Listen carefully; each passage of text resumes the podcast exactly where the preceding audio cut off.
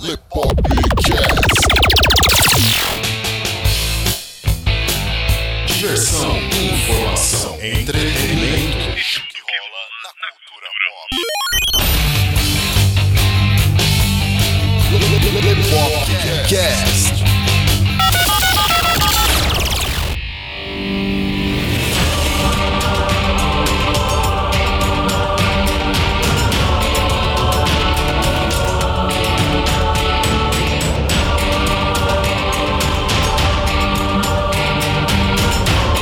Sejam bem-vindos a mais um Lepopcast, galera. Aqui falando com vocês é o Léo Favareto. E o Carlo Barbagalo. Tudo tranquilo, Carlão? Tranquilo, mano, tranquilo.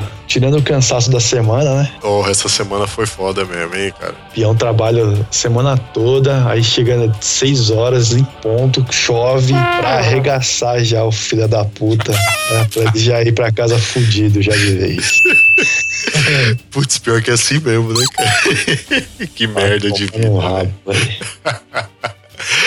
Bom, galera, como vocês ouviram aí o nosso anúncio nos outros Lepopcasts, nós viemos preparando vocês para esse momento, né? O momento da despedida de 2017. Mas calma, não precisam chorar, não precisam Chora não, mano. é, não, não, não precisa chorar. Vocês sabem que a gente gosta de vocês, vocês gostam da gente. Ninguém precisa acreditar nisso, mas tudo bem.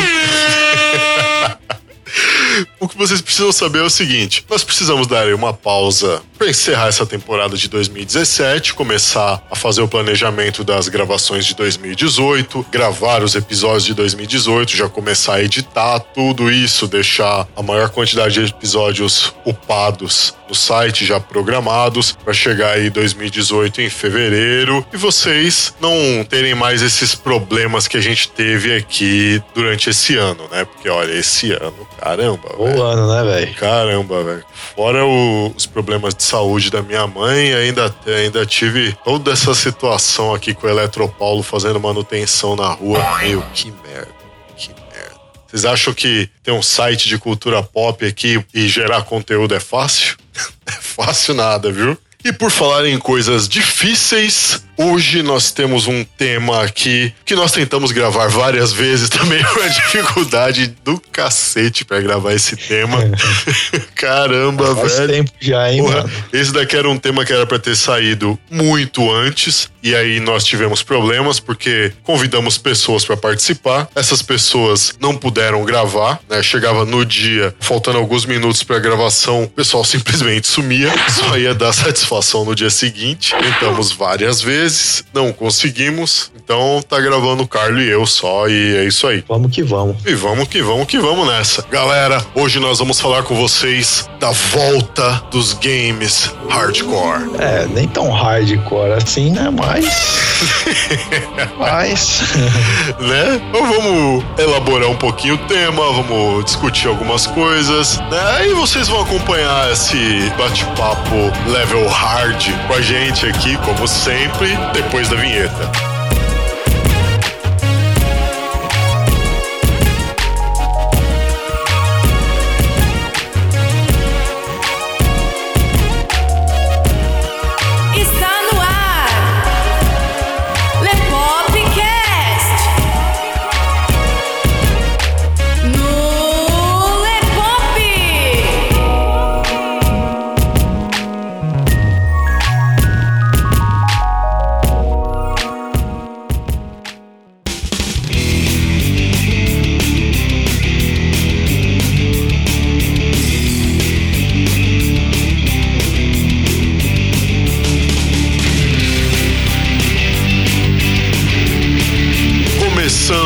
Um Lepopcast, hoje Carlos e eu falando sobre a volta dos games hardcore, mas primeiro, né, os recadinhos que vocês já estão se acostumando a ouvir. Primeiro agradecer a todos vocês que nos ouvem, que nos procuram, que compartilham nosso conteúdo com a galera, seja os nossos podcasts, os nossos gameplays, sejam as nossas matérias no site. Muito obrigado. A você que está conhecendo esse podcast agora, esse daqui é o Lepopcast, é o podcast semanal do site Lepop, está hospedado em www.lepop.com.br. Vai ao ar todas as terças-feiras às 19 horas, a menos que aconteça algum problema técnico ou que o seu feed do seu agregador de podcast favorito não atualize. Mas nesse caso você acessa lá o site, pode fazer o download pelo site, pode escutar lá pelo site sem o menor problema. Acessa lá www.lepop,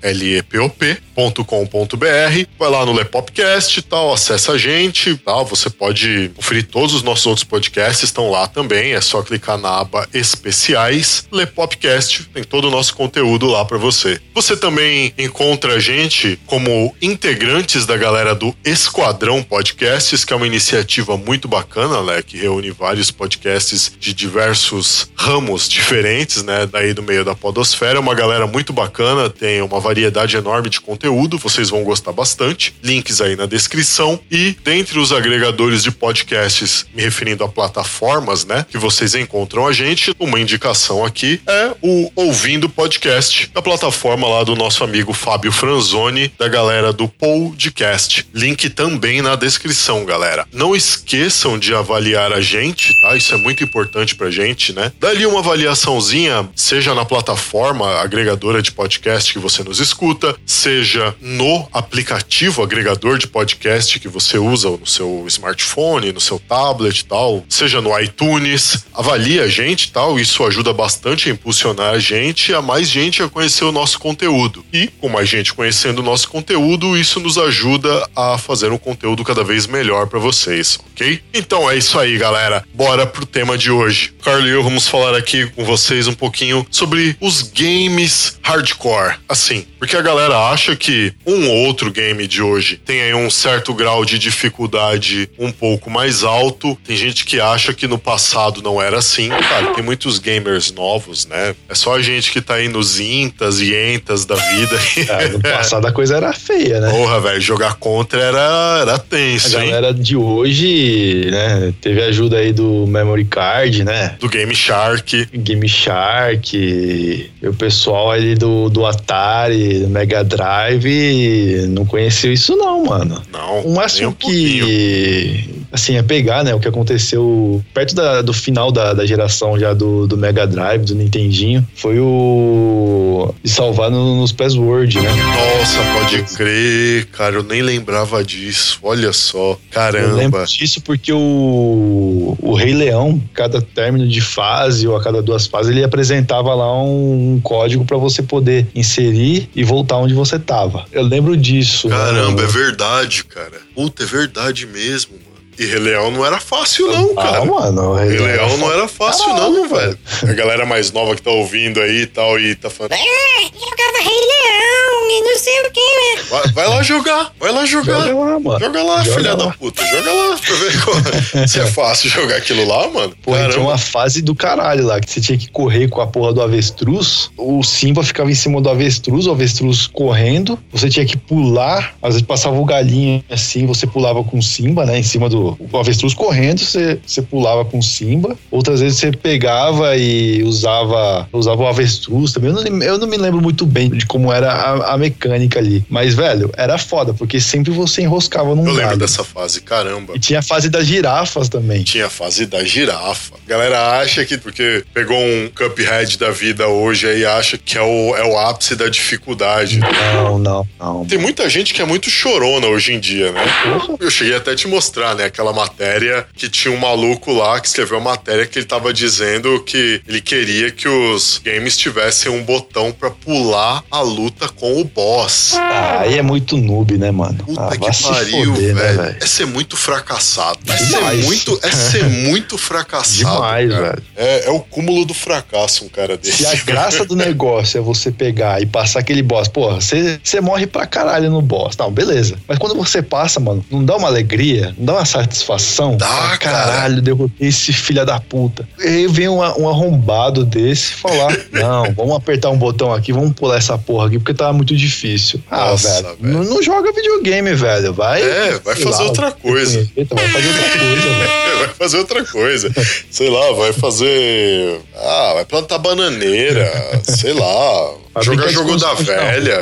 É, fazer qualquer outra coisa na vida, mas não enche o saco da galera que quer jogar videogame em paz. Ah. E aí que tá. A graça do game, ela tá justamente na dificuldade. É no Sim. fato de, tipo, você chega, se mata pra passar aquela porra daquela tela. E aí, quando você passa, você fala: Eu sou bom. Eu venci o desafio do game. Não tem sensação melhor, cara. Não, não tem. Hoje a gente tem aí, pega a geração PlayStation 4, Xbox One. Hoje você chega num determinado ponto da, da fase ali, você tem um checkpoint. Sim. Então, se você morrer, você vai voltar dali. Antigamente, você morria, você tinha que começar a tela de novo, ou geralmente o jogo de novo. Você morria, voltava a tela. Morria, voltava a tela. Morria a terceira vez, voltava o game. É, Aí tinha a quantidade de vida ali, né? Tinha mano? quantidade de vida. Esgotou aquela quantidade de vida ali, já era. É, mano, o bagulho era tenso. Você vê essa galera aí reclamando. É, porque o jogo é muito difícil, tinha que fazer um jogo mais fácil, não sei o que, blá blá blá blá blá blá. Eu acho que a questão de estarem voltando com os games hardcore agora, né? Tipo, eu acho que é muito de tentar resgatar aquilo que a gente viveu na nossa época, de quando a gente pegou os games, assim, né? Basicamente começando. Sim, de certa forma, sim. Você quer ver um game que era difícil pra cacete, cara? Jogos de verão. Você desenterrou essa porra aí, velho. Você lembra dele, cara? Lembro. Mano, como era difícil passar aquela tela do skatista. Cacete, mano.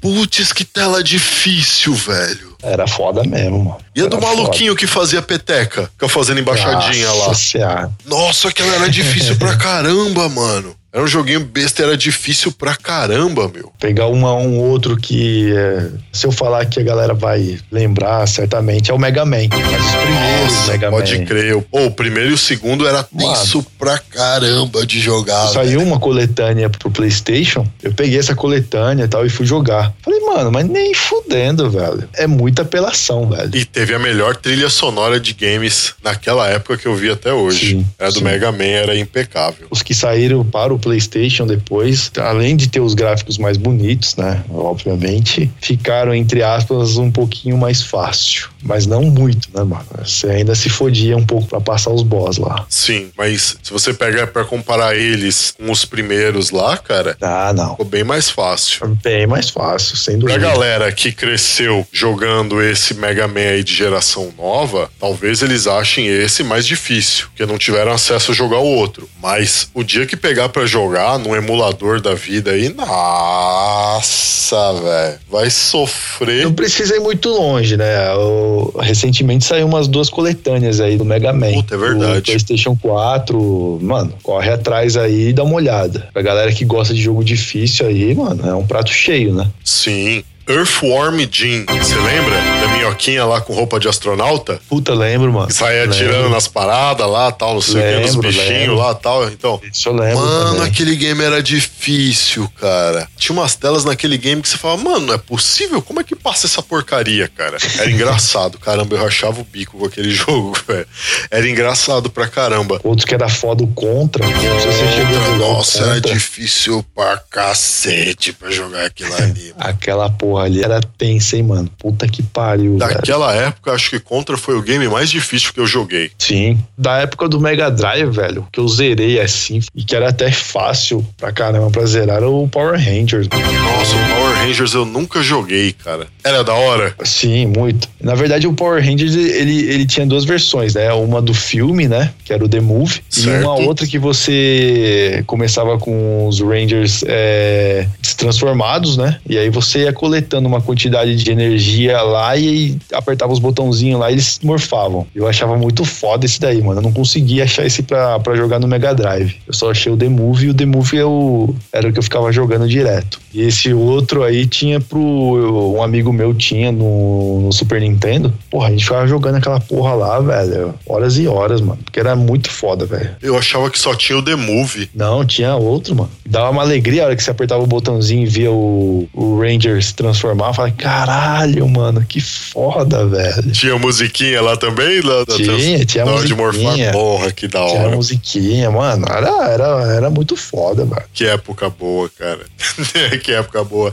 Aquele gráfico todo tosco pra caramba, se comparado com hoje em dia, né? Ah, Mas na sim. época era um bagulho revolucionário, Ah, né, cara?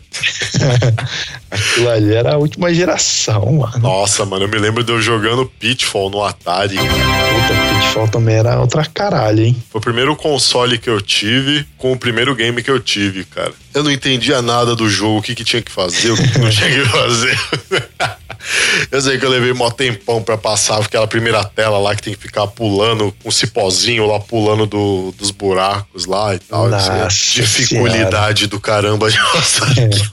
Ah, outro similar que bem parecido com o Pitfall era o Indiana Jones, né? Sim. Também era outra porra, Cara, né? aquele do Indiana Jones eu joguei e, mano, eu era muito ruim naquele game. Então somos dois. Cara, eu não conseguia assimilar o controle daquele game nem a pau, cara. Pra usar o chicote era uma tristeza, pra atirar era Ah, uma mano. tristeza. Vai falar, ah, não, mano. Era um jogo que eu passei raiva, cara, porque eu não conseguia assimilar o controle daquele jogo nem a pau. Eu também joguei, acho que se muito que eu joguei foi umas duas, três vezes, porque não dava, velho. Era qualquer coisa, era um tapa na cara e morria. era, era, Tapa na cara e já era. já era, mano. Era uma coisa muito comum um game naquela época ser uma coisa desafiadora. Ele tinha a intenção de ser um passatempo, né, de ser um entretenimento, mas pra te entreter, ele tinha que te desafiar. Hoje não. Hoje é um game ou outro que te desafia. Tem game hoje aí, tipo, que, cara, é completamente linear. Ele não tem uma liberdade pra você fazer muitos movimentos tal. É uma coisa mais fechada. Naquela época, com todas as limitações que se tinha de gráfico, de espaço em disco, né, pra produzir o game, mesmo com isso, cara, era uma experiência muito mais desafiadora do que boa parte dos games de hoje. Não, com certeza. Hoje a gente dá, dá pra contar nos dedos aí o que, os jogos que apareceram aí que desafiam, né? O, o gamer. É bem restrito hoje essa, essa questão, mano. Os jogos que, que a gente tem hoje que, que desafiam mesmo aí é, são os, os da série Souls, né? Sim. Bloodborne, Nioh. Pra quem assiste, assistiu Nioh aí no site, né? Viu? Me fodendo aí no Nioh. Espetacular. Foi uma alegria tão grande editar aquilo. Quem não viu ainda, galera, ó, eu vou linkar aí no corpo do post os vídeos lá do Nioh e tal. Depois vocês dêem uma olhada vocês vão gostar. A gente fez um walkthrough. Pra quem não sabe o que é um walkthrough, né? Porque eu acho que muita gente aqui no Brasil não tem esse hábito, talvez até por não conhecer, mas um walkthrough é um tipo diferente de gameplay. Um walkthrough é um tipo de gameplay que não tem corte, né? Ele pega e você acompanha é, o walkthrough, né? Tipo, acompanhar a travessia. É você fazer a tela inteira. É, resumindo aí, acho que deixando mais simplificado, seria o detonado aí, né? mano? Exato, seria um detonado, né? A gente fez ali um walkthrough de Nioh, né? Ficou bem bacana. A gente ainda não terminou, tem as DLCs pra acabar de editar e postar lá pra vocês, né? Mas vocês vão gostar, vão dar risada de alguns negócios lá na edição, na zoeira da edição, né? Mas ficou, ficou bem bacana. Maldito sai com Shima. Nossa, cara. Olha, galera, o Saikon Shima tá na parte 13 do walkthrough. tá na parte 13 que foi espetacular, meu. Eu acho que no jogo inteiro eu não morri tanto que nem eu morri nesse cara. Foi incrível. Durante a gravação, durante os walkthroughs, galera, a gente chegou até a ter a ideia de criar um death counter.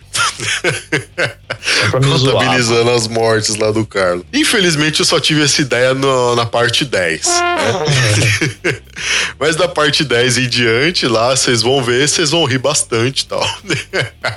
Graça da coisa foi morrer pra caralho. O pior não é isso, velho. É que depois que, né, você acabou o jogo. Aí você vai jogando e você vai descobrindo algumas manhas, né? Porra, teve magia que eu descobri ali que você conseguia deixar o cara mais lento, né? E conseguia golpear o cara, arregaçar ele numa boa, sem o cara relar o dedo em você. Aí, ó. Mas infelizmente eu só fui descobrir isso depois.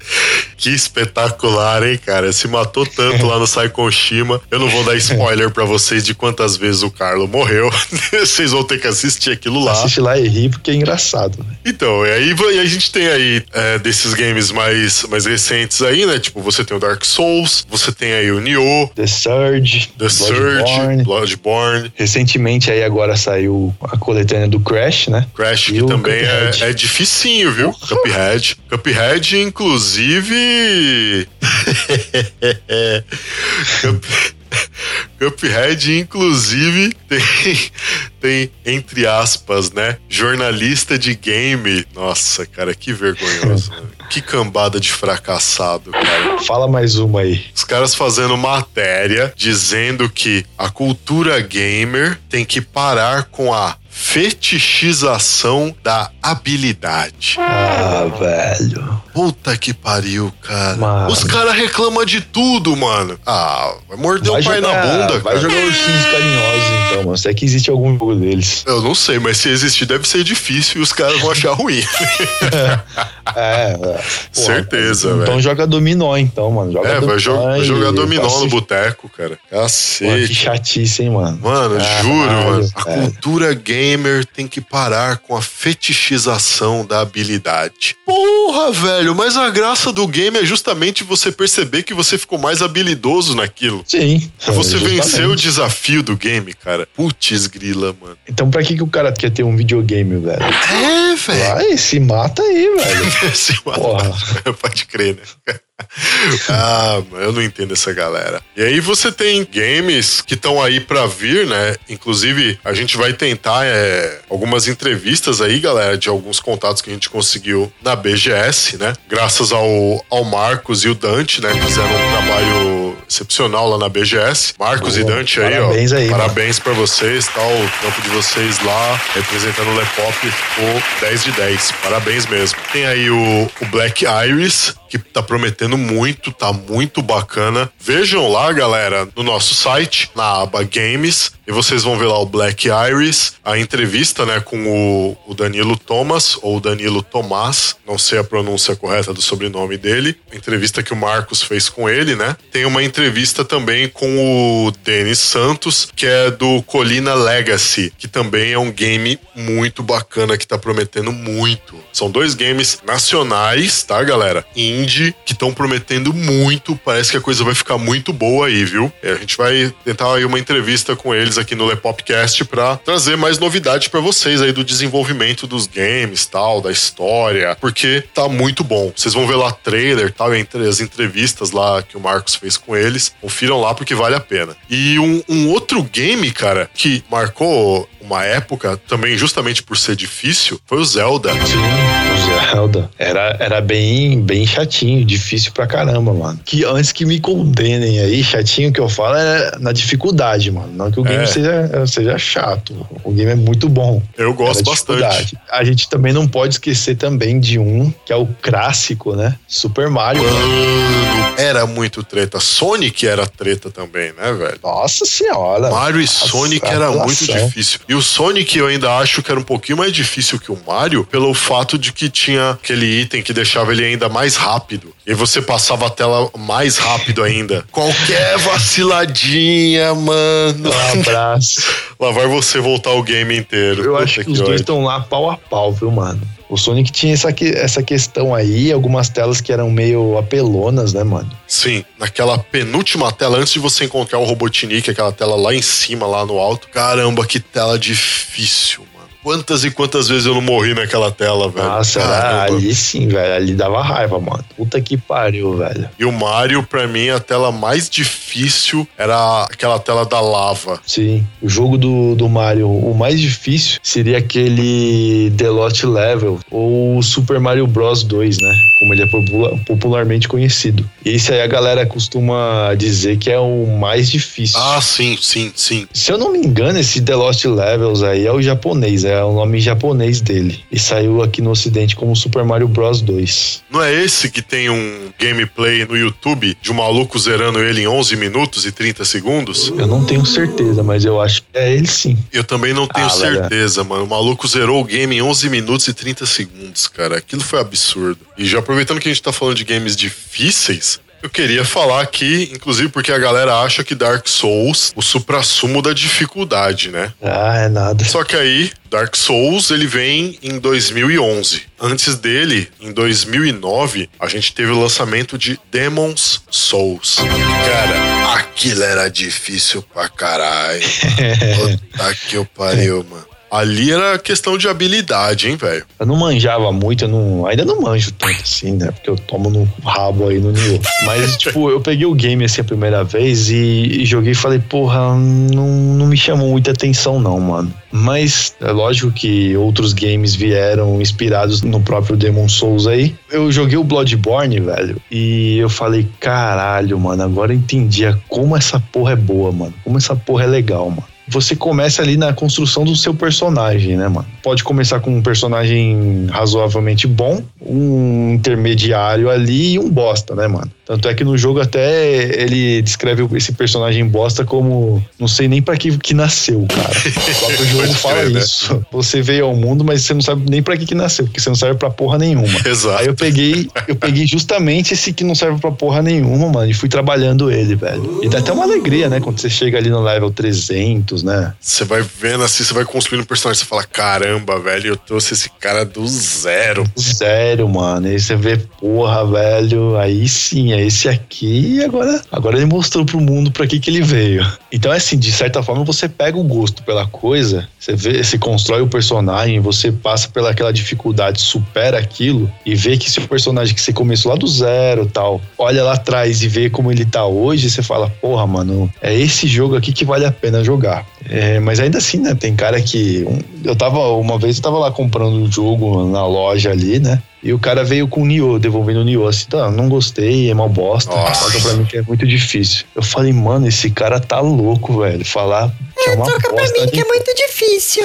Isso, o cara falou, Ah, troca pra meu mim que é muito difícil, mano. Aí, tá vendo? É, é esse cara que pede para o botão pra pular a tela pra luta com Eu fiquei boss. escutando, tipo, a, a conversa dele com, com o vendedor, falando, não, cara, troca pra mim porque é muito difícil, eu não gostei, é uma merda. Aí eu fiquei imaginando, porra, que tipo de jogo esse cara joga, mano? Se você falar assim, não, o cara joga futebol, mas até o futebol, dependendo, é, é tenso, velho, é difícil a porra. Tetris é difícil. Porra! Aí eu fico imaginando que tipo de jogo esse maluco joga, velho. Pra falar que Nioh é uma bosta. Cara, agora eu fiquei curioso pra pensar. Vamos, vamos, vamos tentar pensar o, Eu o não tipo de consigo, jogo que esse cara, Eu não joga. consigo ju- im- imaginar um, um jogo pra esse cara, velho. Sinceramente, mano. Puta, não, não dá nem pra. O que esse cara vai jogar, velho, cara? não dá. É, não dá, velho. É muito Zé Ruela, isso sim. velho. E aproveitando que a gente tá falando de Dark Souls e de Zé Ruelas, eu queria falar de um que, cara, ele surge antes do Dark Souls, antes do Demon Souls. Ele é o game mais difícil do mundo. E não estou zoando, galera, é sério. E detalhe, tá? É gratuito. Você pode fazer o download lá, pá, instalar no seu PC jogar suavão. A gente tá até tentando esquematizar aí um, direitinho pra gente fazer uns gameplays aí pra vocês, que é I Wanna Be The Guy. Meu amigo, esse game surge em 2007 e de 2007 até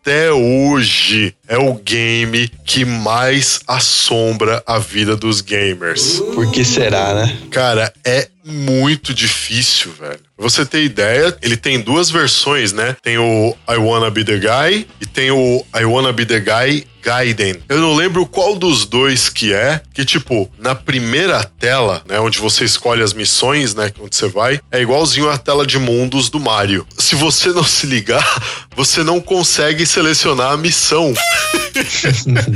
Porque o jogo te trola o tempo inteiro, cara. É absurdo. Aquele game é espetacular, cara. É o jogo mais difícil do mundo. Quem nunca jogou, vale a pena jogar. Procurem aí. I Wanna Be The Guy. É espetacular. Eu não joguei essa porra aí, mas agora tô ficando, tô ficando meio curioso pra ver como é que é esse Fazer, negócio. fazer uns gameplay de I Wanna Be The Guy. Puta merda. Putz, vai ser espetacular.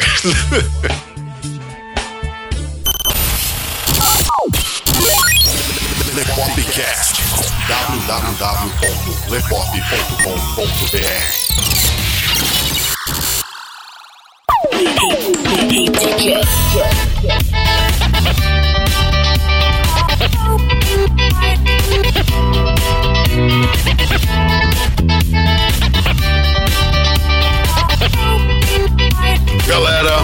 nesse segundo bloco agora, o tema é dificuldade é sinônimo de qualidade? É porque isso é um ponto interessante, né? Um game difícil não quer necessariamente dizer que é um game bom. Não. E também, por outro lado, um game simples também não quer dizer que é um game ruim. Também não. Eu acredito numa, numa situação aí. A gente tem que ter o equilíbrio, né, mano? Tudo que é muito difícil tem de ser deixado de lado. Que nem Às o carinha cara- lá devolvendo o, o né? Exatamente.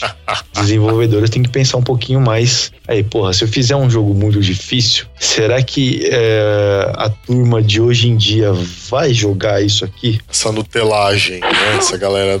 Então, pra gente, assim, que é da, da Ai, velha cacete. guarda aí, né? Eu Tô me sentindo, até falando desse jeito, tô me sentindo velho pra caralho. A gente até joga, é, a gente joga e foda-se. Mas pro moleque aí que tá começando a jogar agora e tal, mano, vai pegar um jogo difícil, velho. O moleque vai olhar aquela porra, vai falar, não, troca. E aí você perde, pelo menos aí pra, pra desenvolvedora, você perde dinheiro, você perde tempo, né? Um jogo desse não, não sai em menos de três anos Não mesmo. perdem tempo, dinheiro, porque não é, não é barato hoje em dia fazer um jogo, né, mano? Dependendo aí do, do jogo que você vai estar desenvolvendo, não é barato. Mano, o cara corre risco de tomar um prejuízo. Então, assim, eu acho que você precisa ter um equilíbrio. Eh, por outro lado, também, se você fizer um jogo fácil demais, cai nessa mesma questão, né? O cara vai, vai terminar o jogo, vai devolver, vai trocar, vai falar, foda-se, é jogo, é jogo fácil, não vale a pena você jogar. E vai espalhar isso pros amigos, pra galera que tem o determinado console lá, e vai falar, não, não compra porque é muito fácil. Então, se você tiver um equilíbrio nessas questões aí, você fazer o jogo pensando nessa galera, equilibrando as coisas, a chance de, de ter um sucesso aí é, é boa. É óbvio que você tem que levar em consideração também história, né? Ah, gráfico,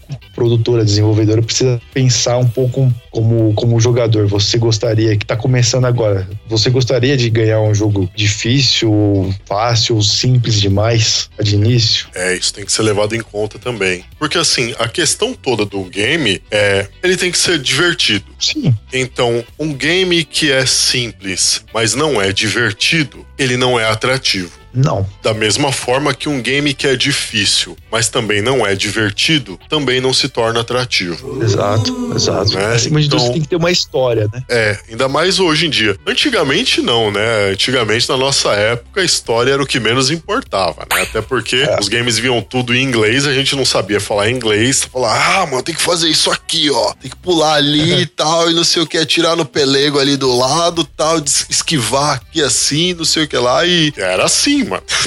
Era assim, tentativa e erro. é. Você chegava no fliperama, viu o maluco fazendo e ia fazer também. era assim que funcionava. E essa questão de história aí, mano, você às vezes tinha. Vamos pegar o Rei Leão. Ah, pô, muita gente jogou o Rei Leão por causa do filme. Sim. O que chamava a atenção no jogo? Porra, é um jogo baseado no filme, no que a gente viu no filme. Legal, então vou jogar. Power Rangers, mesma coisa. O Power Exato. Rangers era um sucesso lá na TV Colosso, teve o filme, então, ó, vamos jogar aqui. Mas esses jogos aí que tinham, teoricamente, a história por trás deles aí, eram raros. O Sonic, você falou, pô, quem que é o Sonic? Sonic, mano. Qual que é a história, é a do, história Sonic? do Sonic? Não, tem, não tinha desenho do Sonic, mano. Dane-se a história do Sonic, a gente só queria jogar aquilo e já era. É, foda-se, vamos jogar Passar de aí, tela velho. com esse bichinho, esse porco espinho aqui, que é super veloz e já era, mano. Essa é a história. Mas acontece que os tempos mudaram, né? Então Exato. precisa ter uma história por trás do jogo e tal. E mexer com a imaginação do jogador pra ele poder tornar aquilo mais atrativo, o jogo Mais atrativo e mais pra ele imersivo, né? e mais imersivo, verdade, Pra que o cara pudesse lá se interessar e vamos, não, vamos jogar essa porra até o fim. Exatamente. Eu fico vendo hoje a questão da história, ela é uma coisa que pega muito mais, né? Sim. Hoje, a primeira coisa que a galera analisa num game é gráfico. Depois vem a história. verdade. Depois vem história. Galera, olha o game, nossa, olha esse gráfico, que foda, mano, não sei o que. Tá, a história é um lixo. Nossa, olha esse gráfico, que muito louco, e não sei o que lá. Depois, quando É. o cara tá quase na metade do game e tal, o cara repara e fala: Nossa, mano, essa história é tão fraquinha, cara. A, a história ainda continua sendo uma coisa meio de segundo plano atualmente, né? Pelo menos do que eu percebo da galera, né? Que você vai conversando com o pessoal. Eu acho que, assim, uma boa história, se ela consegue ser divertida, se ela consegue te entreter e ela consegue passar pra você a proposta do game ali de uma maneira coerente e tal, com o desenrolar da história, tal, tudo direitinho. E pela história, você se depara com os desafios, mesmo gradativos ou não, ou todos no mesmo nível e pá, mas de uma maneira ou outra, faça você perceber que exige um certo grau de perícia seu em passar aquele, aquele desafio, aquela tela, aquele boss, aquele puzzle. Isso consegue fazer a pessoa se manter cativada pelo game. É verdade. Um exemplo disso pra mim, assim, que é tanto um bom exemplo quanto um mau exemplo, pra mim tá no, no Metal Gear 5, né? O Phantom Pain. Porque, cara, ele tem uma trama bacana, embora você não tenha tanto da alma do Kojima mais naquilo, porque o Kojima já tava saindo, né, do projeto. É. É, várias e várias tretas lá tal. E ele já não tava mais, mais tão por dentro do projeto, tiraram muita coisa das mãos dele na direção. Então, assim, o game é ruim? Não. O game é, é excepcional? Também não. Eu achei ali um game ok, um 6 de 10. É, Porque o game tinha alguns momentos muito épicos, principalmente na hora que apareciam os boss. Tipo, a aparição dos boss era fenomenal. Daí você falava: caramba, como que eu vou matar esse filho da puta agora, velho? Nossa, mano, vai ser difícil pra cacete, cara. Aí você ia jogando e não era difícil. Fora que o que pra mim mais me deixou puto com aquele game foi o fato de você não poder explorar a Mother Base. pode crer, né, mano? Cara, era um lugar ou outro da Mother Base que você tinha acesso. Você não tinha acesso pra explorar a Mother Base. Nem fudendo. Aquilo me deixou muito puto, velho. É muito puto com o game, cara. Nossa, que ódio, velho. Você construía a Mother Base do jeito que você queria, pá, e não sei o quê, e você não podia explorar. Fora aquela, aquela cena lá que acontece a, a contaminação, né? Que aí você explora um trecho específico da Mother Base. Tem outros trechinhos lá que é só um treinamento aqui, um treinamento ali, já era. Não tem mais nada. E esse Metal Gear ele ficou meio, meio estranho, né? Porque ele é, ele é um esquema de fase, né, mano? É, cara, eu não gostei disso também, não, cara. Você pega os outros, os antigos lá, porra, ele é, ele é contínuo. Então, você passou ali, beleza, vamos, vamos seguir em frente. Esse 5 você passou aquela tela, beleza. Você recebe lá a sua pontuação. Entra no helicóptero, volta pra Mother Base. Você entra lá no helicóptero, você escolhe voltar pra Mother Base ou fazer a próxima missão. É, e fica assim o tempo inteiro. E você tem que refazer missão três, quatro vezes. Pra cumprir É. todos os objetivos, né? É chato pra cacete isso daí no game. Claro, as cutscenes são excelentes. Isso sim. A trama é excelente. A trilha sonora é absurdamente excelente. Foi a melhor trilha sonora de games que eu já vi na minha vida. Eu nunca vi músicas tão bonitas assim compostas pra um game. Ah, na Cara, verdade, todos os. Mano, a trilha sonora do Metal Gear ele é, é excepcional, né, mano? é sempre muito bem pensada, mas desse, cara, cacete, velho. Fizeram com um esmero aquilo ali que foi espetacular, cara. E o plot twist foi o plot twist dos plot twists da franquia Metal Gear, que pra mim foi o melhor de todos. E olha que Metal Gear é um plot twist atrás do outro, né? Verdade. É um plot twist atrás do outro, mano. Caramba, velho. Nossa, é uma reviravolta atrás da outra na história. Mas nesse daí, é, você tem uma reviravolta só e ela é extraordinária. A minha dúvida, né, velho? Eu quero ver, com a saída do Kojima, eu quero ver como que vão continuar esse, esse jogo. É, então, cara. Já começaram a meter zumbi aí, mano, numa coisa que não tem nada a ver com zumbi, velho. Pois é.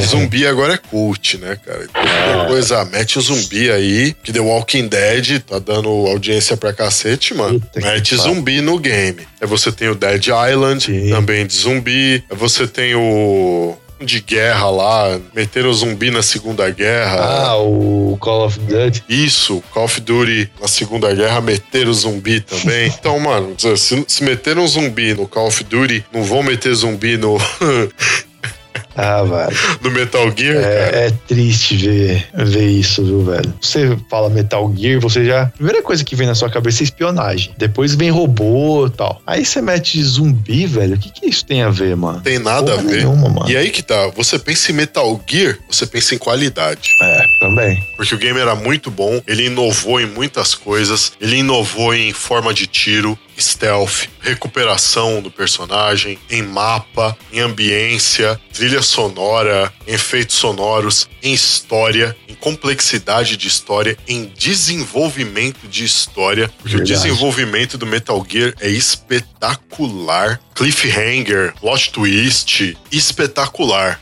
Abrindo um parênteses aqui, galera, pra quem não sabe é o que é um cliffhanger e o que é um plot twist, tá? Cliffhanger, literalmente, à beira do abismo, né? E plot twist quer dizer reviravolta. A reviravolta, vocês já sabem o contexto do que se dá, né? Que é quando a história tá te levando a crer que o final se dará de uma forma X, então você tem uma reviravolta e você tem um final de uma forma H, completamente inesperado. Sim. E já um cliffhanger é quando no roteiro um personagem ou alguns personagens, seja o personagem principal ou secundário, ele ou eles é ou são colocados em, em uma situação onde não tem saída. E ele usa da própria situação e cria uma saída. O maior exemplo aí de cliffhanger que eu posso pensar é um anime chamado No Game No Life, que é baseado num mangá homônimo também, né? No Game No Life, que é de um brasileiro que é simplesmente um dos animes mais inteligentes que eu vi até hoje. Fica aí a recomendação pra vocês, porque ele trabalha muito com esse lance de cliffhanger. Muito mesmo. É, infelizmente só tem o primeiro arco. só tem o primeiro arco animado e cancelaram a continuação do anime, né? O mangá continua aí. É muito bom. E vocês vão ver esse esquema de cliffhanger ser primorosamente trabalhado no No Game No Life. É espetacular. É só o que eu vou dizer. E aí tem também a questão de que assim, né? Metal Gear, ele acabou inspirando vários games a se preocuparem mais com qualidade de história. Sim. Não que não tivessem games aí com boas histórias, né? Mas a trama de Metal Gear é uma coisa tão bem bolada, tão cheia de subtramas e de personagens complexos, personalidades desses personagens assim, muito bem distintas e muito bem definidas, desenvolvimento de personagem muito bom ao longo da trama dos gameplays, que cara, foi uma coisa que inspirou muitos games a terem um pouco mais de cuidado com os seus roteiros, a não se preocuparem apenas com o gráfico, porque foi aquela coisa que mostrou pra galera, olha, um game não precisa ser necessariamente uma coisa só de passar fases, mas você pode transformar isso numa experiência cinematográfica. Sim, sem dúvida. E aí outro que segue, pelo menos para mim, o God of War também tem uma boa história. Exatamente. E a dificuldade dele chega até a ser um pouquinho difícil em determinados momentos, né? E é atrativo, mano. É difícil você pegar e, e achar alguém que não goste de God of War, velho. E os caras fizeram um negócio muito bem feito. Pegar a mitologia grega, né, mano? E trabalhar aquilo ali encaixando o Kratos no meio disso tudo, velho. Foi muito genial, velho. Foi muito do caralho. E é da hora você ter um personagem que nem ele, assim, que ele tem um peso de ação com ele, né? Pelo fato de ter matado a família, né? E sair em busca de vingança e tal. Isso faz com que você entenda melhor ele ao longo do game, né? Por que, que ele é tão violento daquele jeito no game. Verdade. Demais a conta, mano. E faz o cara querer saber, porra, mano, ele, ele vai buscar vingança, então eu quero, eu quero saber como que vai acabar isso vem de console, né? Porque o God of War, é, a continuação da história do, do, God of War só saiu lá no PlayStation 3, né? A conclusão dessa parte da mitologia grega saiu lá no PlayStation 3. E aí, velho, se você não tem um PlayStation 3, você, você não vai saber o final da história. Então, de certa forma, obrigava o cara a comprar o videogame para poder saber a continuação. Puta do investimento. Ah, é uma jogada aí. Bom, puta do investimento, porque o Play 3, quando saiu, saiu a 4 mil reais, né? Lembra? Chute nos ovos, mano. É um chute no saco com coturno com bico de ferro, velho. Puta merda. 4 mil manos. E o God of War foi um dos primeiros, não foi? foi eu não me recordo. Eu não me foi. recordo muito bem, mas se não me falha a memória, ele foi um dos primeiros. Não assim dos primeiros, logo de cara que saiu não, logo. Não, mas não. entre os primeiros games ali e é. tal que saíram, ele tava lá. Tava então lá, foi, né? foi uma puta de uma jogada da Sony, cara. Caramba. É, porque na verdade todo mundo já tava esperando. Pô, vai sair a continuação, vai sair, porque o 2 ele já ele, ele, ele termina o jogo já ameaçando Zeus. Então, porra, mano, aquela cena do final do 2 ali, você fala, agora o bicho pega, mano. Ali foi agora foda. vai ser foda, mano. E aí a conclusão, lógico, você teria que pegar um PlayStation 3 para você poder ver como que ia ficar isso. Ficou muito foda também a conclusão da história. Já abre ali, né, um, deixa um ganchinho ali para continuar. No finalzinho você vê o corpo do Kratos lá e depois você não vê mais o corpo dele. Exato. Então aí já deixaram um ganchinho aí, será que continua essa porra ou não, mano? E o resultado é o que temos aí, né? Agora misturando mitologia nórdica, né? Se eu não me engano, quem tá por trás do desenvolvimento desse God of War aí é o, é o cara que fez o 2. Eu não sei o nome, é um brasileiro, mano, se eu não me engano. É isso aí, Carlos, seu menino e espertinho. O nome dele é Rafael Grassetti, é o diretor de arte do game. E o título é dirigido por Cory Barlog, que foi também diretor do segundo game da franquia God of War. O cara fez o 2 ficou foda, mano. Imagino que o cara não é capaz de fazer aí nessa continuação, mano. Que venha pra, pra arregaçar mesmo. Mano, nada de game fuleiro, né, cara? Não, mano. Pelo menos o, os gameplays que saíram aí de trailer, né, cara, ficaram muito bons, viu? Tem que esperar 2018, mano. Não adianta. É. Eu queria citar dois games aqui que têm basicamente o mesmo conceito. Eles são games simples, quer dizer, eles têm uma temática simples, mas eles não são tão fáceis assim de jogar. Um é o Slither.io, né, aquele Slither, né, que é o jogo da cobrinha, aonde no bom sentido uma cobrinha vai comendo outras cobrinhas e ficando uma cobra maior. Que delícia é de game, sentido, cara. no bom sentido, né? E o outro que vem nessa mesma pegada é o agar.io. É Agario, como a galera conhece ele, né? Tipo, eles, né? Como Agario e Slitterio. Que o Agario é aquele aonde você é uma bolinha que, no bom sentido, come outras bolinhas e vira uma bola maior.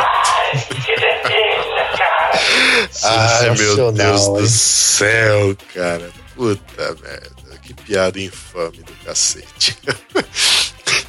Mas bom. Bom. Meu, você vê, a temática desses games é ridícula de simples. A forma de você jogar também é ridículo de simples. Você joga esses games online, completamente gratuito. É super viciante aquela merda. E o pior, pelo fato de ser tão simples, ele se torna mais difícil ainda. Quanto mais dos outros adversários você vai comer.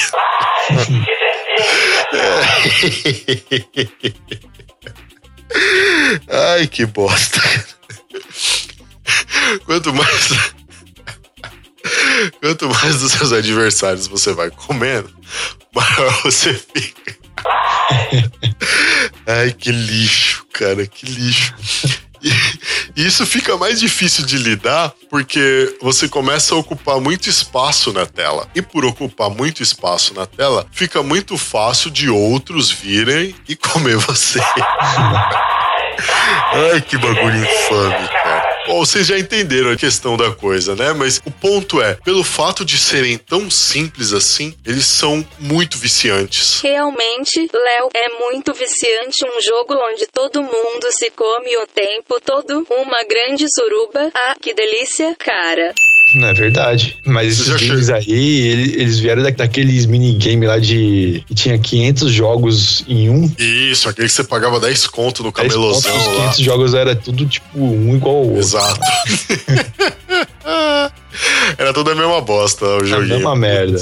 Agora, assim, eu fico pensando, será que o, o Candy Crush deve ter se espelhado no Tetris, né? Sim, porque o princípio é o mesmo. Ainda antes do Candy Crush, tinha um jogo parecido no Linux. É, só que com o Candy Crush isso é feito com doces. Lá era feito com peças coloridas. Aquela porra lá eu sempre morria, mano. É novidade, né, mano?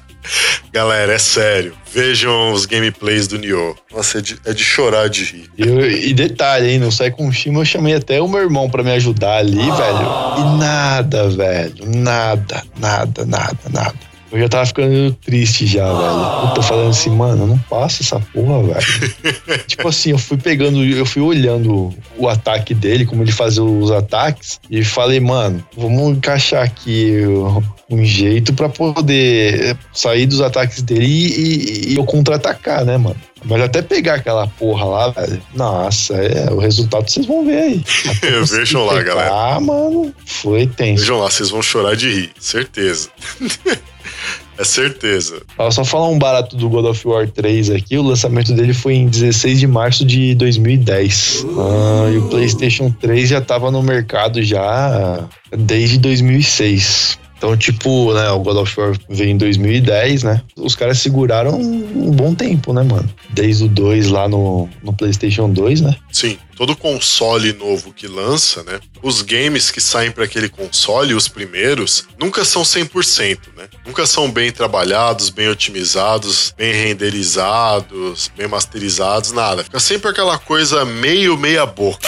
É, Aquele bagulho bem mais ou menos assim, só pra ganhar um dinheiro e pros caras pegarem a manha de programar para aquele novo console. é verdade. Depois, conforme os caras vão pegando a manha, aí vai ajustando os projetos mais grandes tal, e não sei o que, e fala: olha, esses projetos maiores aqui agora, dá pra gente ir ajustando ele, refazendo esses ajustes aqui e tal. É certeza. Os caras já têm um projeto grande, mais ou menos encaminhado ali, mas eles não podem lançar um projeto grande logo de cara num console novo, porque ele pode não ficar bem otimizado. Então os caras lançam alguns projetos menores pra ir catando as manhas e depois ir ajustando no projeto maior. É verdade, até porque, mano, qual que é graça de você soltar um- um- uma franquia grande que nem God of War logo no começo? Vamos forçar a venda do console aí, e aí depois a gente pega e solta o, o jogo. Exato. Até porque pra desenvolver também leva tempo, né, mano? Não, não é só essa questão de querer vender o console, mano.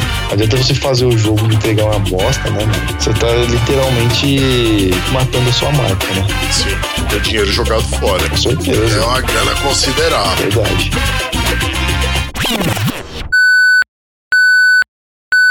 Atenção! Interrompemos esse Lepopcast para um aviso.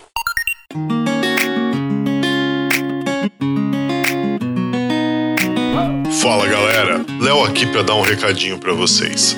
Antes de tudo, queria agradecer imensamente a todos pelo carinho, pelos feedbacks, pelas indicações, pelos downloads, compartilhamentos, visualizações. Para nós é muito importante e gratificante perceber o quanto vocês gostam do nosso trabalho. A gente se empenha bastante em levar até vocês um conteúdo cada vez melhor. E é pensando em manter qualidade que esse recado é tão importante. Então, escutem com calma e prestem bastante atenção. Está chegando o final do ano e nós faremos mais uma pausa. Mas calma, calma, porque eu vou explicar direitinho o motivo e vocês vão entender a importância dessa pausa. De nada adianta qualidade se não há como manter periodicidade, ou se você está sempre com os dias contados para finalizar uma edição, correndo risco de atraso. Esse ano vocês puderam acompanhar aí o quanto isso atrapalhou a gente. Quem não ouviu o nosso episódio de número 26, ouça para entender o que ocorreu na metade desse ano, que obrigou a gente a dar uma pausa nas publicações. E algum tempo depois a gente foi forçado a dar mais uma pausa. Então, escutem lá, tal. Quem não escutou, escutem lá para entender direitinho a situação. Tudo isso, essas pausas, tudo isso aconteceu porque por diversos motivos, a quantidade de episódios prontos do Lepopcast não era suficiente para se manter a periodicidade semanal. Na verdade, antes do que é relatado no episódio 26, a coisa estava bem encaminhada. Mas a vida é cheia de surpresas, né? E você não tem controle sobre o acaso. Enfim, lá, continuando.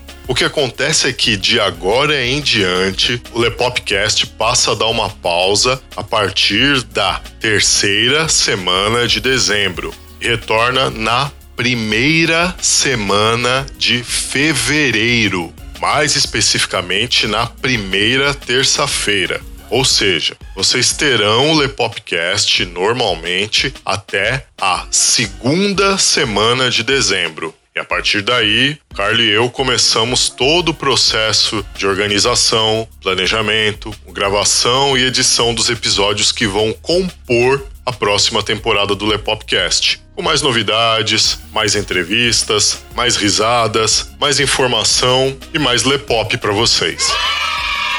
Não pensem que a gente vai ficar de boa, porque não vamos não.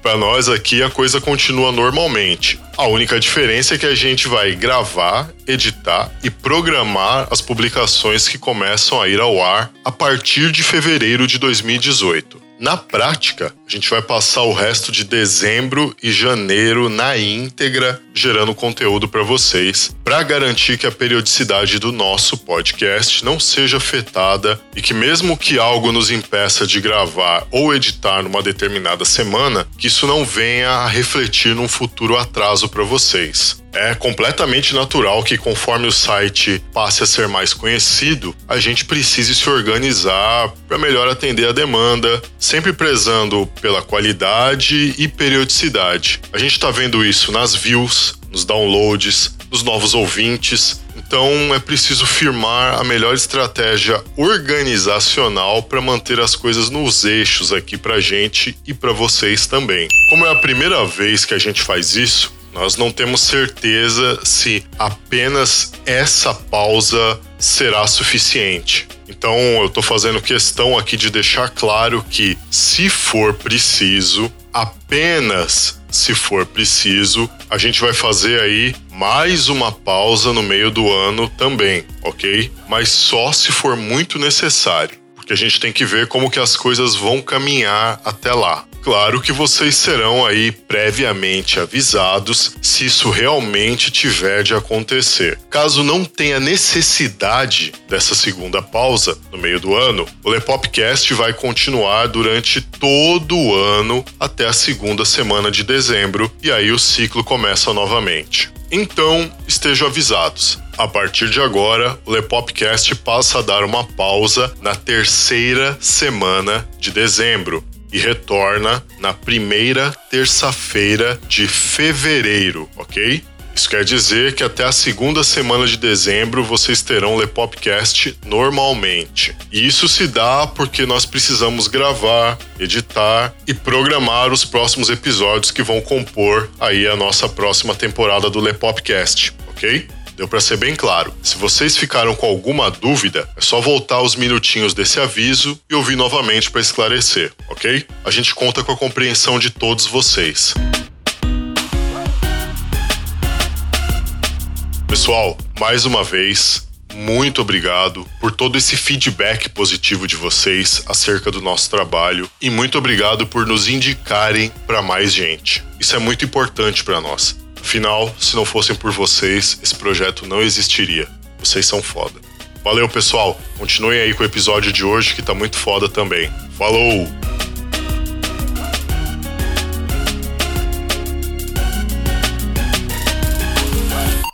Você foi devidamente avisado. Após o bip, o Lepopcast continuará normalmente. www.lepop.com.br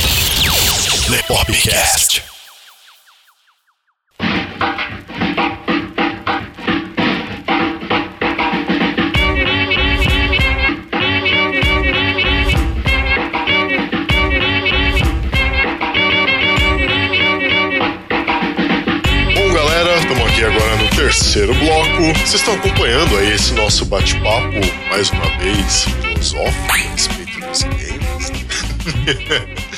Eu já falei, cara, a gente vai aparecer ainda no Café Filosófico lá, pode ter certeza, mano. Os caras vão chamar a gente lá pra.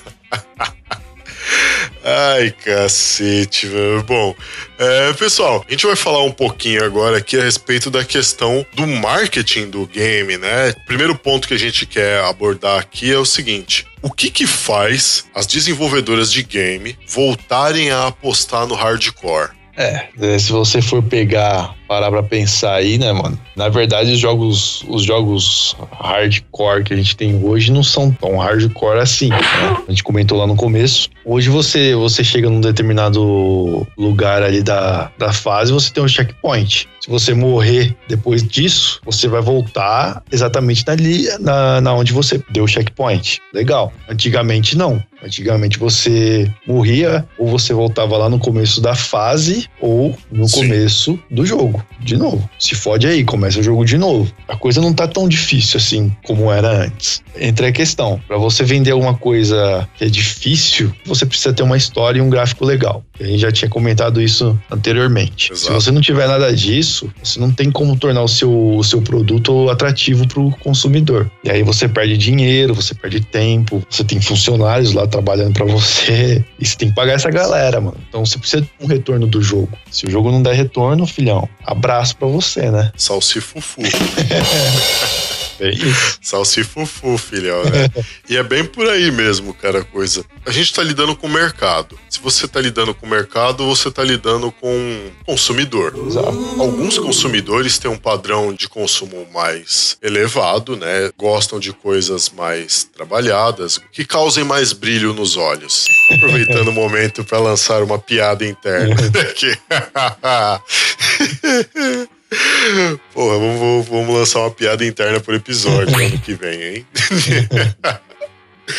Putz. E por outro lado, você tem aquele consumidor, que nem o, o mano lá que tava devolvendo o Nioh, é aquele consumidor que ele não exige um padrão tão elevado de produto, ele se contenta com aquilo que alguns acham que é pouco, mas para ele aquilo é o suficiente. E tem também o outro tipo de consumidor, que é o consumidor que para ele qualquer coisa tá bom. Não importa se é bom ou se é ruim, se é algo que ele gosta, ele vai lá e compra e dane-se. Ah, beleza, né, mano? Se E o cara tem tem, mais dinheiro um pra outro- gastar, né? Cada um, cada um vai jogo, fazer o quê? Porque um jogo desse aí não é barato, não, mano. Não mesmo. Mas eu conheço gente que é desse tipo aí. O cara tá pouco se lixando se o game é bom ou se é ruim. Ele só quer saber que lançou e ele quer ter o lançamento. Ah, beleza, vai lá, vai que Tem é um outro tipo de fera. consumidor. Aí eu li- lidando todos os tipos de consumidor que tem no mercado, velho. Eu tenho. tem um outro tipo de consumidor que é o fanboy. Por exemplo, Star Wars. Star Wars é a maior franquia dos cinemas e muito provavelmente a maior franquia de cinemas que gerou spin-offs na história do entretenimento. Cara, Star Wars tem uma infinidade de games de livros, de HQs, parece que vão produzir aquelas séries lá que viria pela Netflix, não sei, né? Porque parece que a Disney vai lançar ó, a própria empresa de streaming deles, né? E parece que Star Wars já vai por lá. Eu eu não sei como é que vai ficar essa história no final das contas, mas você vê. Tem muito game de Star Wars, muitos deles são um lixo.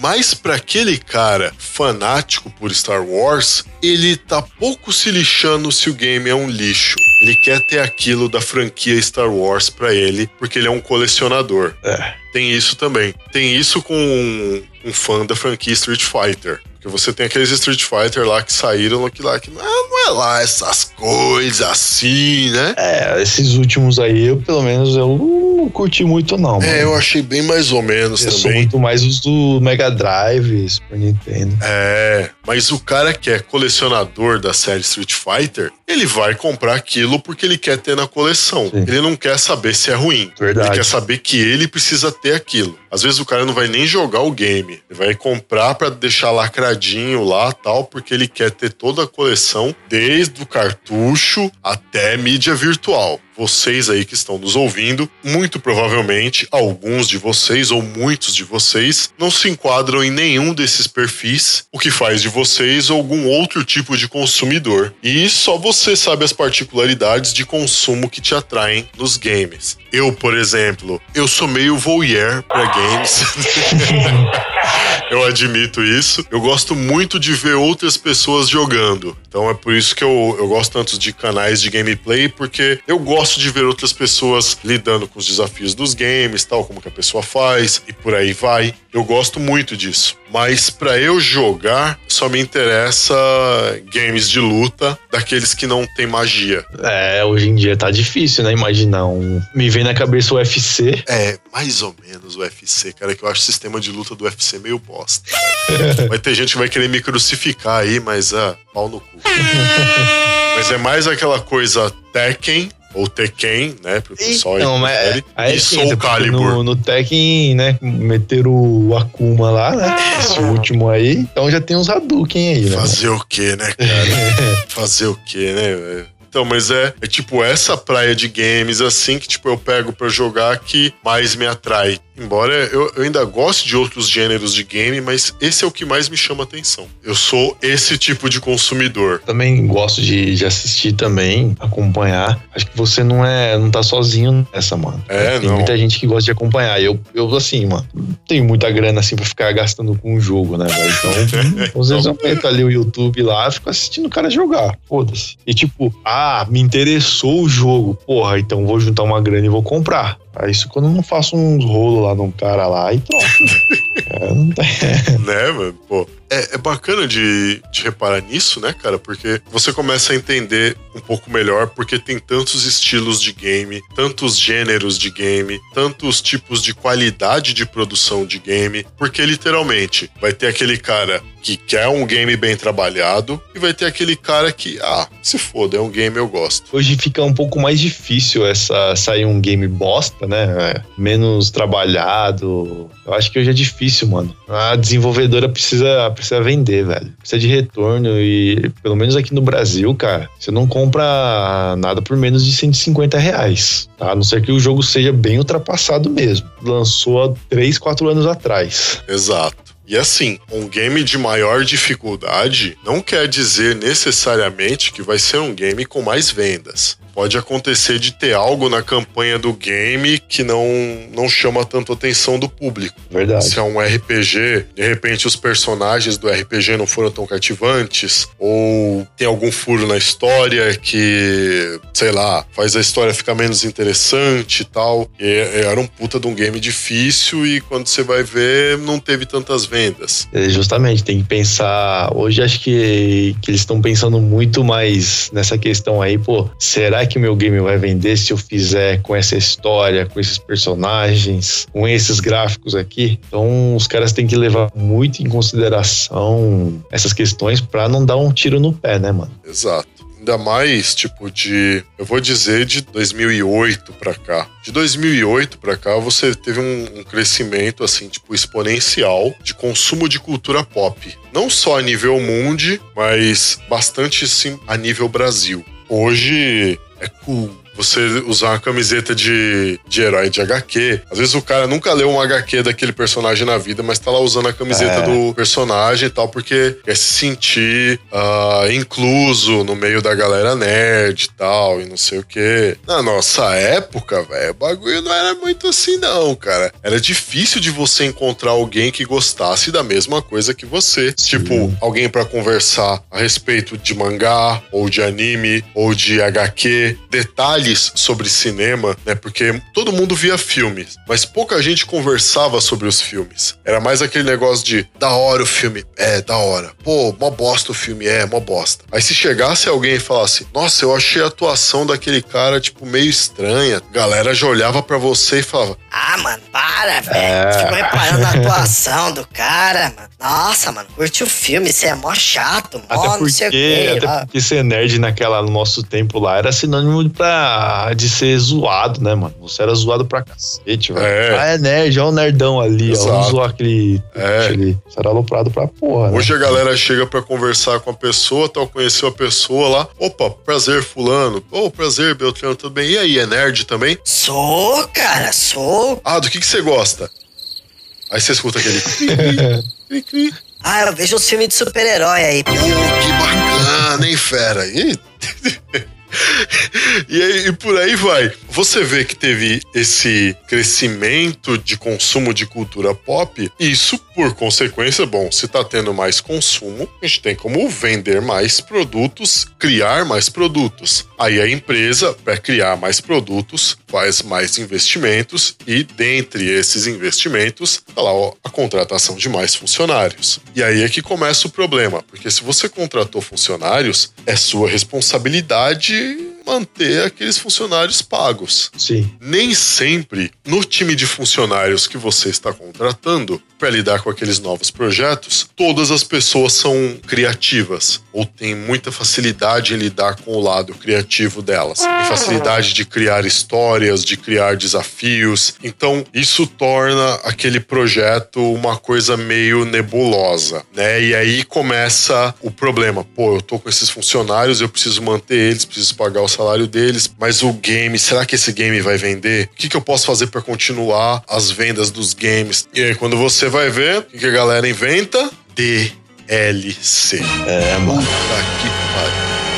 Eu odeio DLC. É foda, né, mano? O cara ganha duas vezes, até três vezes em cima do mesmo jogo, né, mano? Foda é saber que os personagens estão lá no disco que você comprou, certo? Você comprou, os personagens da DLC estão gravados ali na, na sua mídia, mas você só tem o direito de jogar com eles se você comprar a licença pra você poder jogar. Se não, velho, vai continuar bloqueado lá, mano. Isso aconteceu aí uma vez aí, né, um tempinho atrás aí, uma produtora, a gente não vai citar nomes aqui, mas a galera ficou bem puta, viu? Pois é, né? acho que todo mundo sabe de quem que a gente tá falando, né?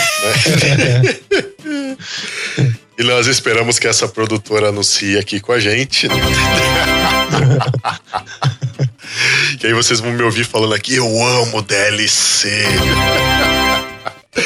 Ai, cacete. Zoeiras à parte, galera. Putz, eu detesto DLC. Eu detesto DLC porque é uma cretinice sem tamanho.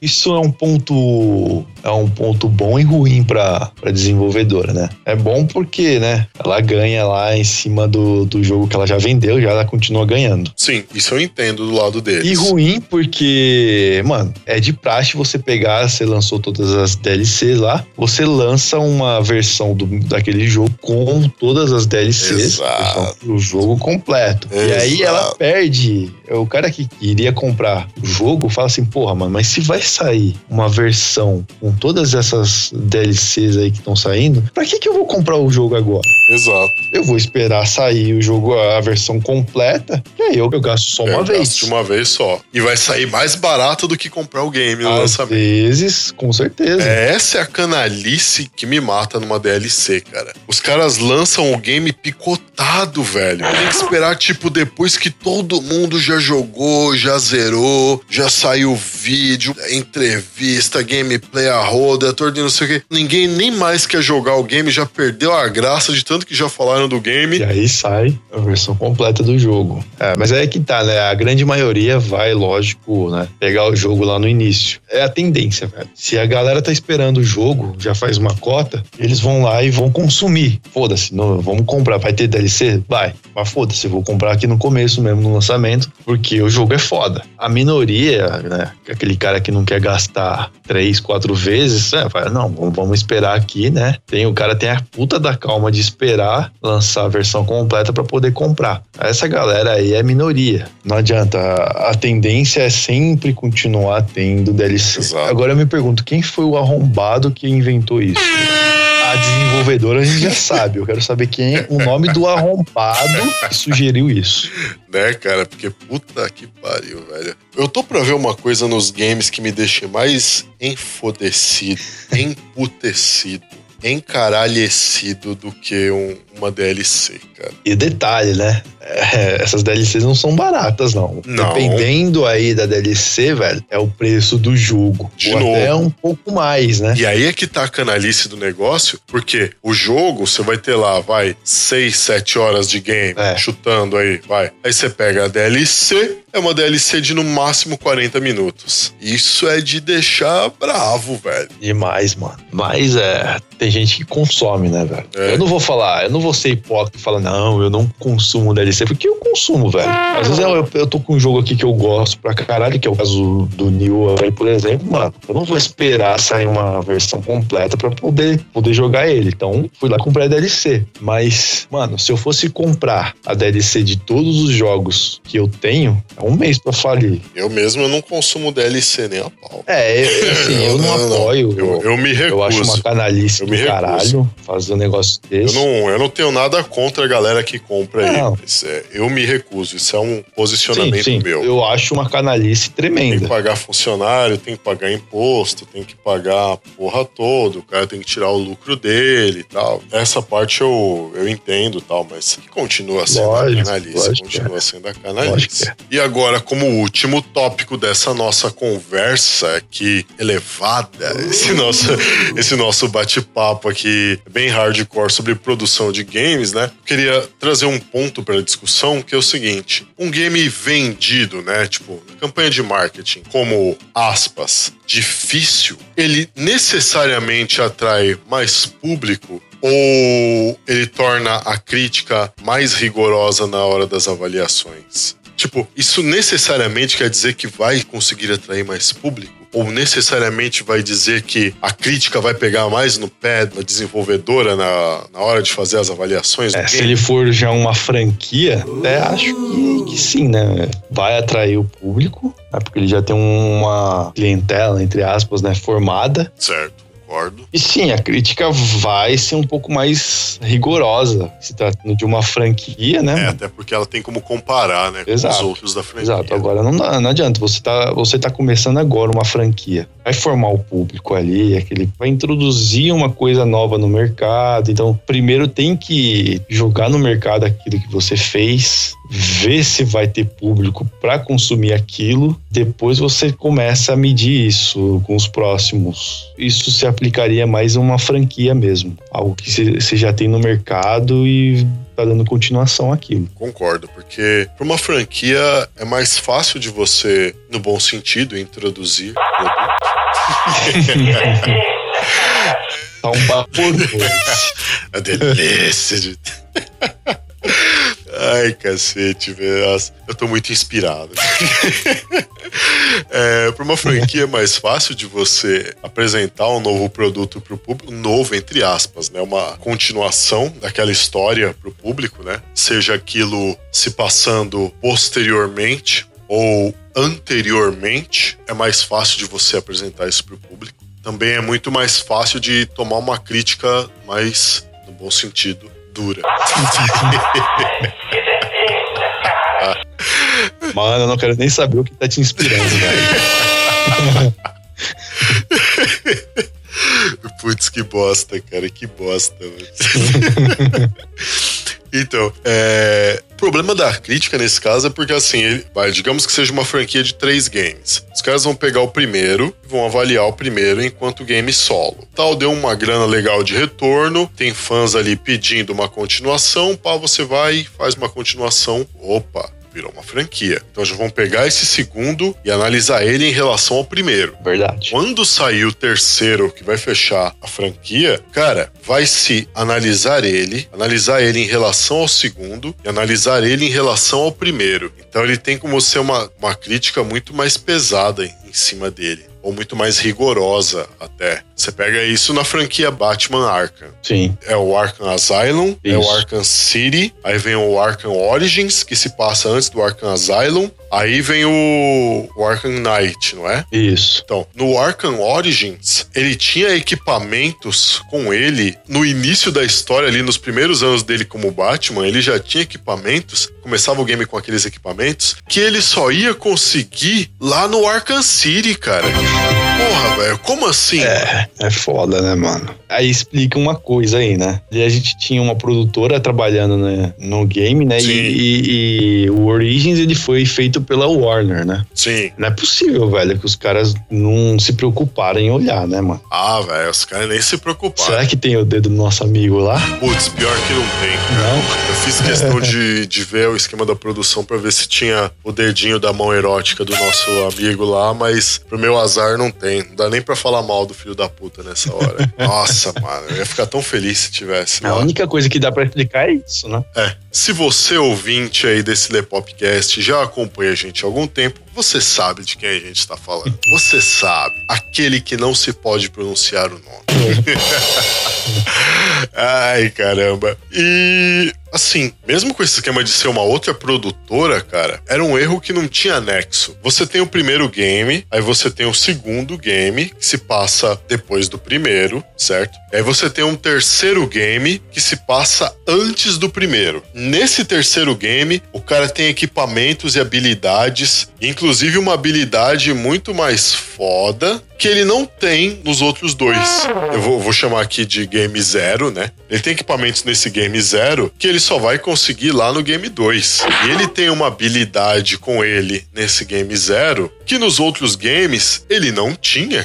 Que era aquela visão de detetive dele lá. De reconstruindo a cena do crime e tal, Sim. e não sei o que, blá blá blá. Com a ajuda do bate-computador. Ele não tinha essa tecnologia nos outros dois. Tá vendo? Eu acho que para um game ser lançado só como um game difícil, né? Não necessariamente quer dizer que ele vá ter um bom público Verdade. como a gente estava falando aí, tem gente que não gosta desse tipo de game. O maninho lá que devolveu o Nioh é um exemplo disso. Sim. É aí que tá, né? O, o Nioh, ele veio, ele pegou uma carona num estilo que o Dark Souls, né? O, Demon Souls lançou. De certa forma, ali ele já tinha um público, né? A galera que gostou daqueles games, falou, olha, o Nioh é assim, pô, vamos ver o Nioh. Não dá pra você pegar e comparar, né? Fazer uma crítica em cima do, do jogo, falar, não, ele, ele errou aqui porque o Dark Souls é, era assim, mas o Dark Souls é uma coisa, o Nioh é outra, mano. Exato. Ele só veio naquele mesmo estilo. Ah, o esquema ali só foi a carona mesmo que ele pegou no estilão, pronto. Isso ajudou bastante o game. É porque se você for parar pra pensar, mano, se não fosse o estilo do Dark Souls, pô, você ia ver o Nioh e falar, mas que merda que é essa daqui?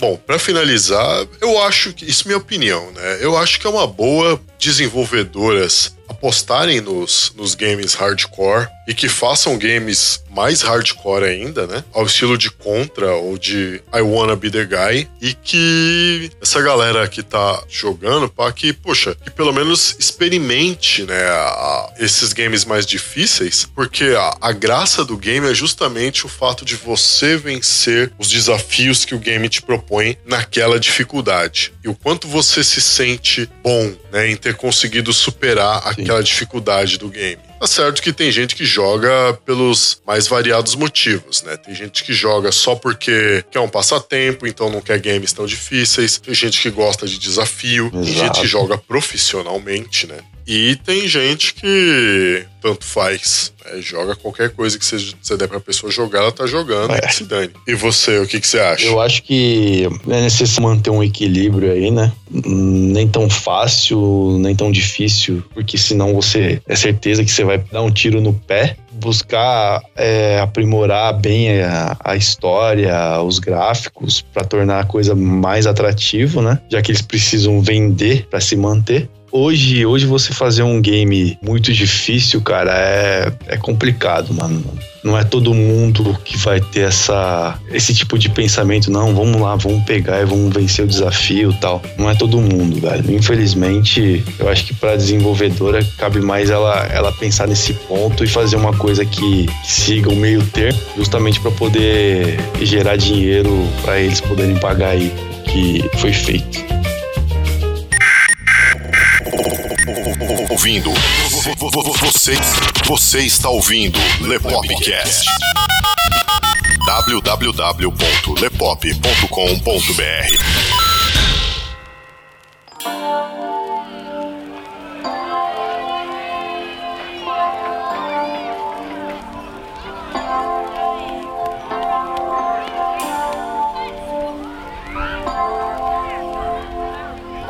Bom, galera, a gente vai ficando por aqui. Vocês puderam acompanhar aí mais esse Lepopcast, onde a gente veio aí conversando com vocês sobre o retorno, né, a volta dos games hardcore. Comentamos aí sobre games hardcore do passado, alguns exemplos de games hardcore do presente, produção desses games, marketing dos games, de crítica, de como que o público reage ou interage com esses games. A gente espera que vocês tenham gostado bastante, não só desse podcast, mas da nossa temporada 2017 que chega ao fim com esse episódio. Nós vamos entrar agora aqui num processo criativo.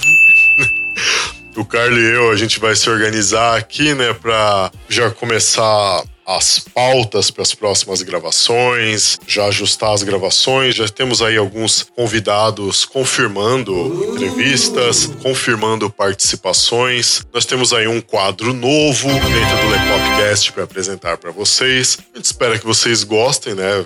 Eu acho que o pessoal vai gostar e vai rir bastante. A gente com certeza vai rir pra cacete.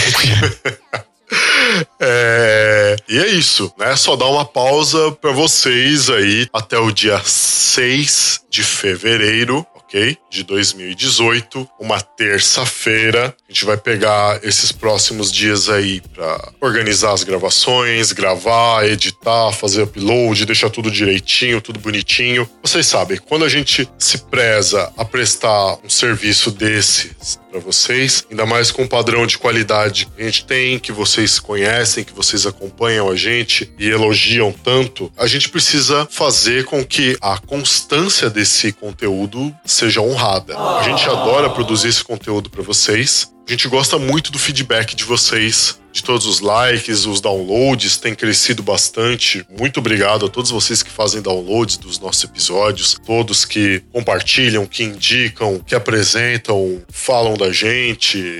Muito obrigado. É muito gratificante mesmo isso pra gente. E é pensando nesse carinho que vocês têm com a gente, né, que a gente vai parar agora, produzir mais conteúdo para que no ano que vem a gente não sofra com tantos problemas quanto a gente sofreu aí esse ano. Vocês viram lá no nosso episódio de número 26 os problemas que a gente teve. A gente já está se programando com uma quantidade maior de episódios para que, se calhar de acontecer de ficar um dia ou outro aqui sem editar ou sem gravar, a gente tem uma quantidade ainda considerável de episódios lá, upados, todos bonitinhos, programados para vocês poderem ouvir sem problema. Talvez a gente vai ver o andar da carruagem, tá? Mas talvez a gente faça aí uma, uma outra pausa menor, de no máximo duas ou três semanas, em julho. Talvez. A gente vai ver aí o andar da carruagem, se a nossa organização deu certo, se a gente teve mais imprevistos do que a gente imaginava,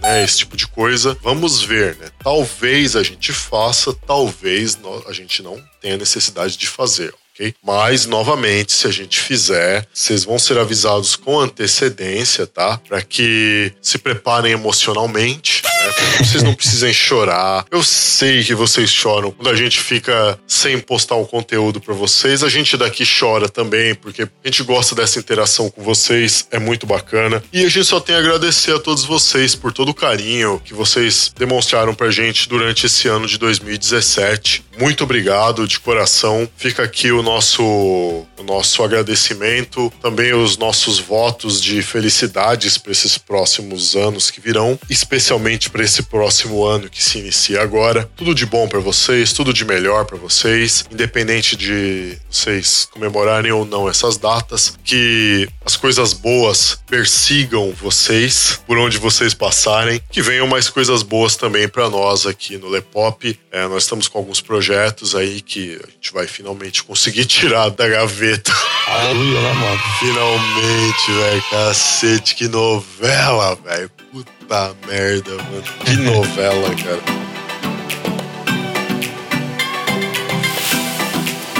Não se esqueçam, façam o download desse podcast, avaliem os nossos episódios, seja no seu agregador em aplicativo que você usa no seu smartphone, no seu tablet, no seu iPod, seja na plataforma agregadora de podcast onde você nos escuta pelo seu browser, né? Seja Mozilla, Internet Explorer, Maxton, Opera, Safari, seja direto pelo iTunes. Todos os nossos links de redes sociais estão aí na descrição. Link também pra galera do Esquadrão Podcasts para vocês conferirem lá essa galera que é super foda, o pessoal super gente boa, também tá aí na descrição. Acessem lá o nosso site, acompanhem as nossas matérias, fiquem por dentro das novidades, sigam a gente nas redes sociais também para acompanhar as novidades por lá. Assiste os vídeos do, do Nioh aí também. Assistam os vídeos do Nioh, bem lembrado. Assistam os vídeos do Nioh que vocês vão rachar o bico, galera. Claro, no começo, pá, a gente, no- nos primeiros vídeos, a gente foi tentando achar um ritmo deles, É, eu pá. tava me acostumando. É, então, aí a gente foi achando, achamos a pegada que é mais a nossa cara e conseguimos mantê-la. Ficou uma coisa bem, bem foda. Vocês vão, vocês vão curtir, os links tá aí na descrição também, pra vocês verem a playlist dos vídeos do Nioh. Mais uma vez, muito obrigado a todos vocês, de coração. Tudo de melhor pra vocês, sempre. Vocês são foda pra caramba. Aqui quem falou com vocês foi o Léo Favareto. E o Carlo Barbagalo. A gente se vê, galera. Não se esqueçam, no dia 6 de fevereiro de 2018, às 19 horas. Até lá,